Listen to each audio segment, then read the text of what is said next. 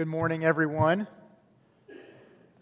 I am glad to be back from vacation. Um, it, I had a little bit of vacation for a weekend to see fam- some family, and then it was on to General Assembly in St. Louis for our denomination, which was a, a good time with everybody there. Um, but it's good to be back, and it's good to be back in my home and back with you. I was here last week, of course, but had rolled in late the night before, and so Brian uh, ably stood up and, and preached while suffering bronchitis and whatever medication he was on.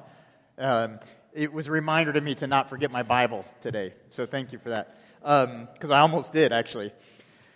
Oh, man. Well, I thought I'd start by telling you a story about one time when we were backpacking. Galatians chapter 6. The words will be on the screen here. This is the Word of God. Brothers and sisters, if someone is caught in a sin, you who live by the Spirit, let me just pause for a second right here. You who live by the Spirit is a direct reference to what happens immediately preceding this in Galatians chapter 5 when he talks about the fruit of the Spirit and live by the Spirit, walk by the Spirit, keep in step with the Spirit. That's what he's saying. Okay? So you who live by the Spirit should restore that person gently. But watch yourselves, or you also may be tempted. Carry each other's burdens and in this way you will fulfill the law of Christ. If anyone thinks they are something when they are not, they deceive themselves. Each one should test their own actions. Then they can take pride in themselves alone without comparing themselves to someone else. For each one should carry their own load. Father, I pray that you will bless the reading of your word this morning. Spirit, would you use it to prick our hearts, to move us into action because of your great love for us. We ask this in Jesus' name. Amen. All right, so those who live by the Spirit, Paul is saying, are those who will help out a brother or sister when they're caught up in a sin. So, getting into this, and, and there's lots we could say about this, but trying to focus it down, but let's talk about a couple of things here. What is meant when it says they're caught in sin? It does not mean that somebody in the church, or many people in the church, have been appointed deputized police officers to go investigate sin. Okay? It does not mean that people are supposed to run around going, Ha, I caught you! That's not what it's saying when somebody's been caught in sin, as if there's this, this environment where people are just waiting all the time to go, Ah, I see you blew it. No, that's not what it's talking about. When it's talking about being caught, it's more like a, a, an, an, entrapment almost. It's translated actually in some uh, versions by the word overtaken, meaning it's one who is given into temptation or was deceived or entangled. The sin is that they have lapsed or deviated from God's commands, from living by the Spirit, as Paul was talking about in Galatians chapter 5.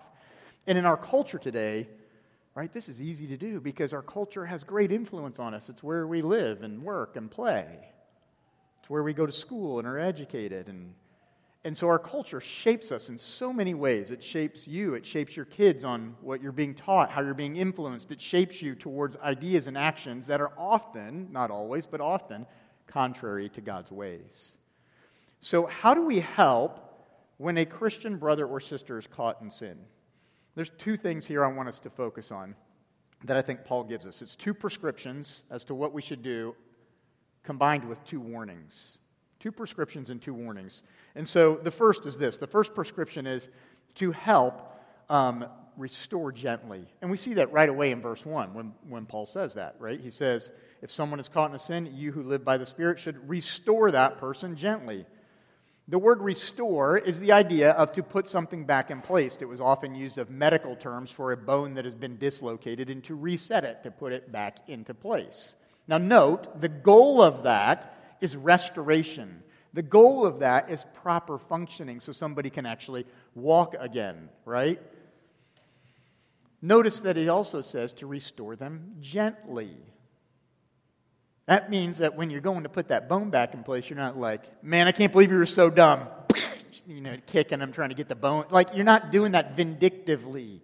It's to be done with gentleness, is how Paul is describing this. Gentleness in chapter 5 is one of the fruit of the Spirit. So, right? And so you're restoring people with gentleness.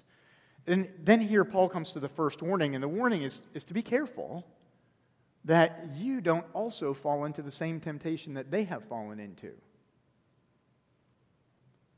And that's a, that's a good warning for us, right? Paul says, Watch yourselves, or you may be tempted. It can be dangerous when you go to rescue someone, when you go to help carry their burdens. I mean, I'm sure if we asked the, the workers in Miami at the condominium that collapsed, the dangers that they face in going to search for survivors, or, then we would understand the danger that's there to be entrapped. And you might think, well, no, I'm good, I'm good, I won't, I've got immunity. I won't get drawn into their sin. Not so fast. Right? I mean, you have to be careful. It doesn't mean don't go, it means be careful. Because we're all similar. There's a story, I can't remember where I read this. I read this years and years ago. Uh, it was in a book somewhere, I think. And it, it was a story um, from Muhammad Ali, the great boxer. And he was on a, on a flight, and the flight attendant um, kindly came up to him and said, Sir, you need to buckle your seatbelt. And he said, Ma'am, Superman doesn't need a seatbelt. And she said, I know, but Superman doesn't need a plane either.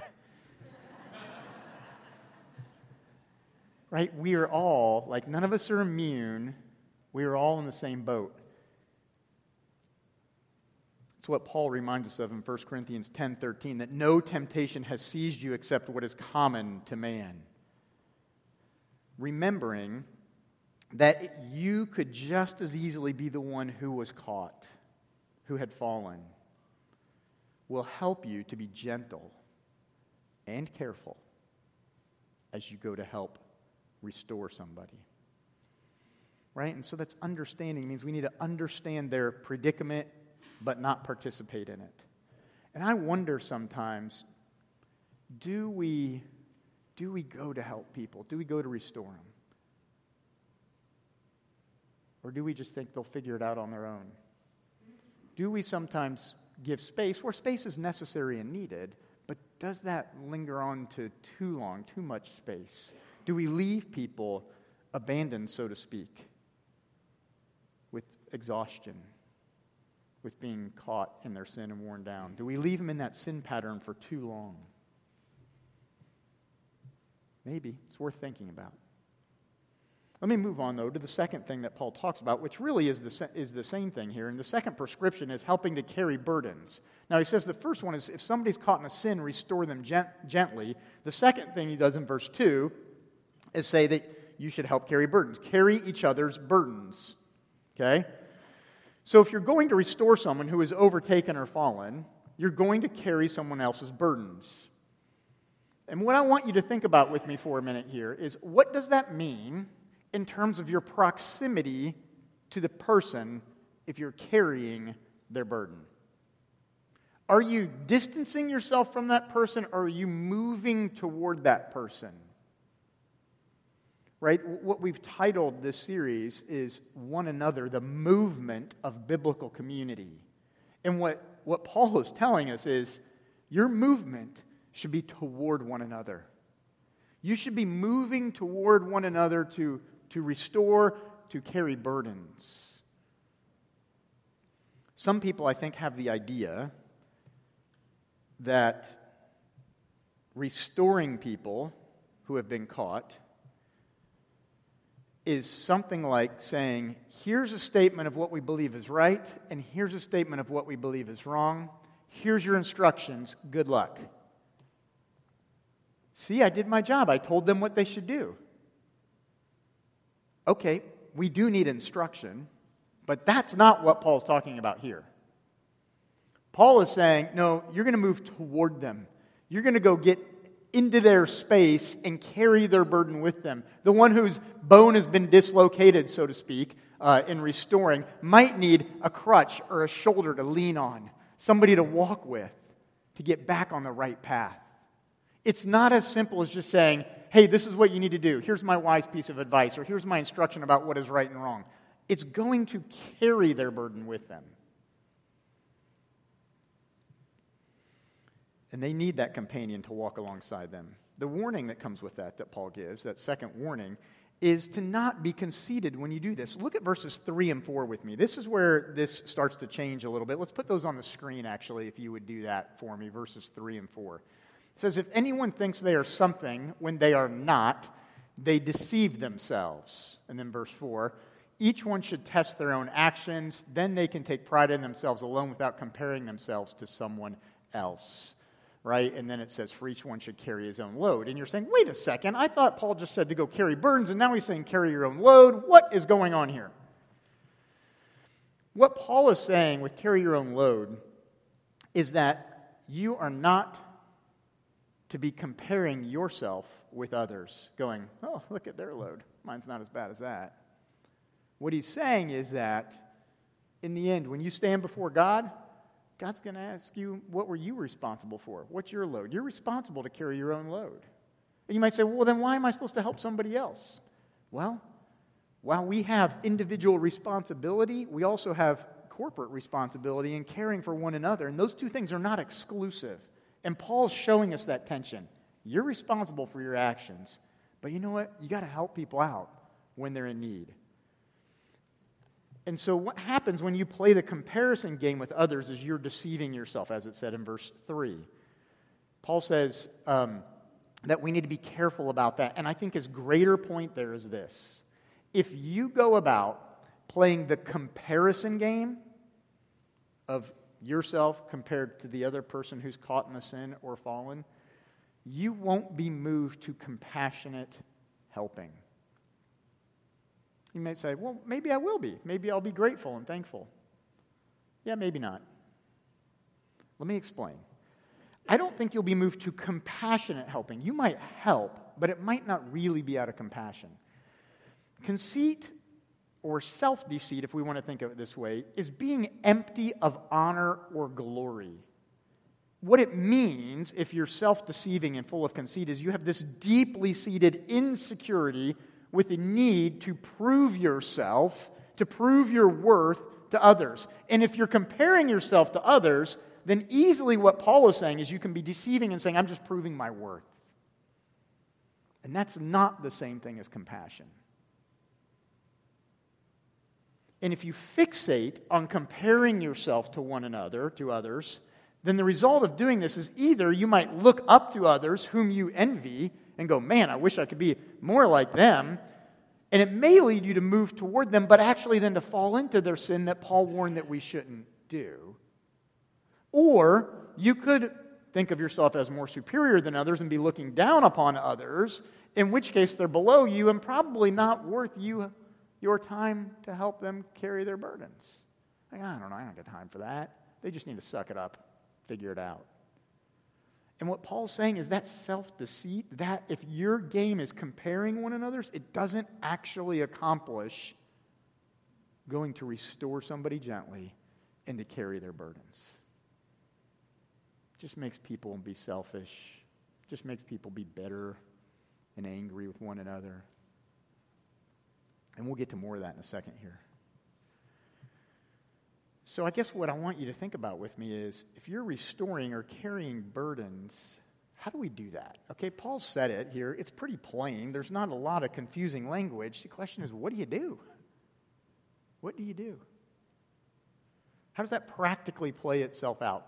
I remember a time I was in college, and one of our friends um, had a, a bad habit. Um, the habit was that she was a thief and a liar. Um, to give you an example, a person that she knew in her dorm lost their, um, uh, said that their um, debit card wouldn't work, wasn't working. She said, Oh, I can get it to work for you. So she took the debit card, went to the bank, and said, Yeah, it's not working. You're right. But her bank account was missing like 60 bucks. Like, that's funny. It's not working, but my bank account's down 60 bucks. Well, I don't know what happened. She's like, I don't know. I didn't do it. And she was confronted on it. She said, okay, I don't know what happened. I put the card in and it just started spitting out money at me. Like, okay, right? You're a thief and a liar. But also our friend. And so what that meant was like saying, you know what? Look, look, we love you. We want to, if you have need, let us know. We want to help you through this. But what we don't want you to do is continue living in this way where you're breaking trust, deceiving people, and not helping others. And you'll end up hurting yourself in the long run. And so we had to have long conversations about that, trying to help this person see that and try to change in, in her ways. Maybe it means you know someone in the church or in your community who needs more instruction about Jesus and his ways. And they're like, yeah, I, just, I don't get it. I need to know. And they also need the encouragement like, okay, you can do it. Come on, follow along. And, and for that means then not you just telling them from a distance, hey, it's a good thing, or hey, I'll pray for you, though that's a good thing. Carrying their burdens, working to restore them might be like, you know what? I know this is a struggle for you. I think you should come to Bible study with me. I'll be at your house. I'll pick you up at this time, and we'll go together, and I'll introduce you to people. That would be movement toward the person to carry burden and say, let's go, let's walk this path together.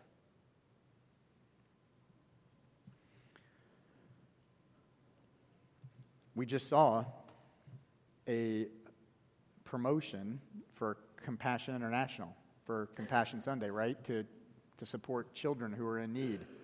And uh, this may be a little different than this, this text here, but maybe not that much different either, right? They have need, and you might say, well, I don't know, what's their sin? Well, I, I don't know what their sin is. I don't know them. But I do know one of the things that they're living in is the result of sin. Poverty and brokenness in the world is a direct result of sin, and most likely where they're living, they're being exploited in that way. A way to carry their burden would be actually to support them and write them letters and not just send money to be encouraging. That would be a way you could do it. And some of you might be going, oh, good. Thank you for that out. That's easy. I like that. That's distant. Doesn't require a lot of effort for me. Fantastic. And that's not what I'm saying. I am saying, yes, do that. But I'm saying what Paul is telling us here is more than that. It is going to somebody, being with them, and helping them through their situations. Perhaps one of the practical things is that that you or someone you know has fallen into sexual sin or addiction. And they need help, and you need to walk with them in that. Walk with them to see a pastor. Walk with them to go see a counselor. One of the things you could do is point them to a new ministry that we are partnering with called 423 Communities. It refers to Proverbs 423, which says, Guard your heart with all vigilance, for from it flows the springs of life. And the mission of 423 Ministries is to shine the gospel of sexual sobriety in every dark corner of the globe. They help you discover the reasons for your bad sexual behavior in a safe, confidential, and anonymous environment with other men or women who have achieved victory they never dreamed possible. You can overcome sexual sin, they say, but you can't do it alone. If you want to get involved, talk to me or Brian. We can point you in the right direction. Carrying burdens is not easy, right? Because it requires you to get a little messy. It requires you to get into life with people, to do difficult things. And so it's not easy. But it is what we are called to do. I suspect many of you think, well, I can't do that. I don't have time to do that. Or, well, I don't want to do that. And that's honest, and I appreciate that. Uh, Paul doesn't give you the easy out here. He says if you are going to live by the Spirit, which is what every Christian does, living by the Spirit, then it's something that followers of Jesus do. And there's actually great blessing in it because what happens is when you do this, you build friendships with people that go deeper than the surface level. And you have common bonds. You're like a band of brothers that have walked through life together now. And Paul says, not only do you have this bond of friendship, but you now fulfill the law of Christ by loving your neighbor. This is what he says in verse 2. Let me point this out to you just to make sure we don't miss this. He says, Carry each other's burdens, and in this way you will fulfill the law of Christ. What's the law of Christ? Love the Lord your God with all your heart, soul, strength, and mind, and love your neighbor as yourself. He says, if you're, if you're doing this, you're fulfilling the law of Christ. Now, I imagine we can be like, well, okay, but why? Why do this? I know I'm told to do it, but I mean, like, how? How? How can I do this? And my question back to you is how have you been loved by Jesus? How has Jesus loved you? Did Jesus restore you gently? Did Jesus come to carry your burdens? I mean, the verse over that door when you enter is from Matthew 11, where Jesus says, Come to me, all you who are burdened and heavy laden, and I will give you rest. There's a book that Brian has been talking about that you're going to read if you're in a community group, or even if you're not and you want to, ask Brian you can get the book, but doing it in a group would be great. We're going to read it this fall, so in about a month and a half we'll start this. It's called Gentle and Lowly by Dane Ortlund. Um, I've started reading it um, because I got it before I knew Brian was doing that, but I'm pausing it to wait until um, all those groups do that. But I wanted to read part of it to you today because I think that this summarizes what's going on in the heart of Christ towards sinners. And I think if you listen, it'll make you want to carry each other's burdens. Listen to what, what he says here. Hebrews 5 2 says that Jesus can deal gently with the ignorant and the wayward. And by that, he goes on in another place and says, The ignorant are the ones that kind of fall into sin unwillingly, and the wayward are those who willfully choose sin, like the prodigal son. But Hebrews 5 2 says, Jesus can deal with the ignorant and the wayward. The point is that Jesus deals gently and only gently with all sinners who come to him, irrespective of their particular offense and just how heinous it is. What elicits tenderness from Jesus is not the severity of the sin, but whether the sinner comes to him. Whatever our offense, he deals gently with us. If we never come to him, we will experience a judgment so fierce it will be like a double edged sword coming out of his mouth at us. Consider what all this means. When we sin, we are encouraged to bring our mess to Jesus because he will know just how to receive us. He doesn't handle us roughly. He doesn't scowl and scold. He doesn't lash out the way many of our parents did.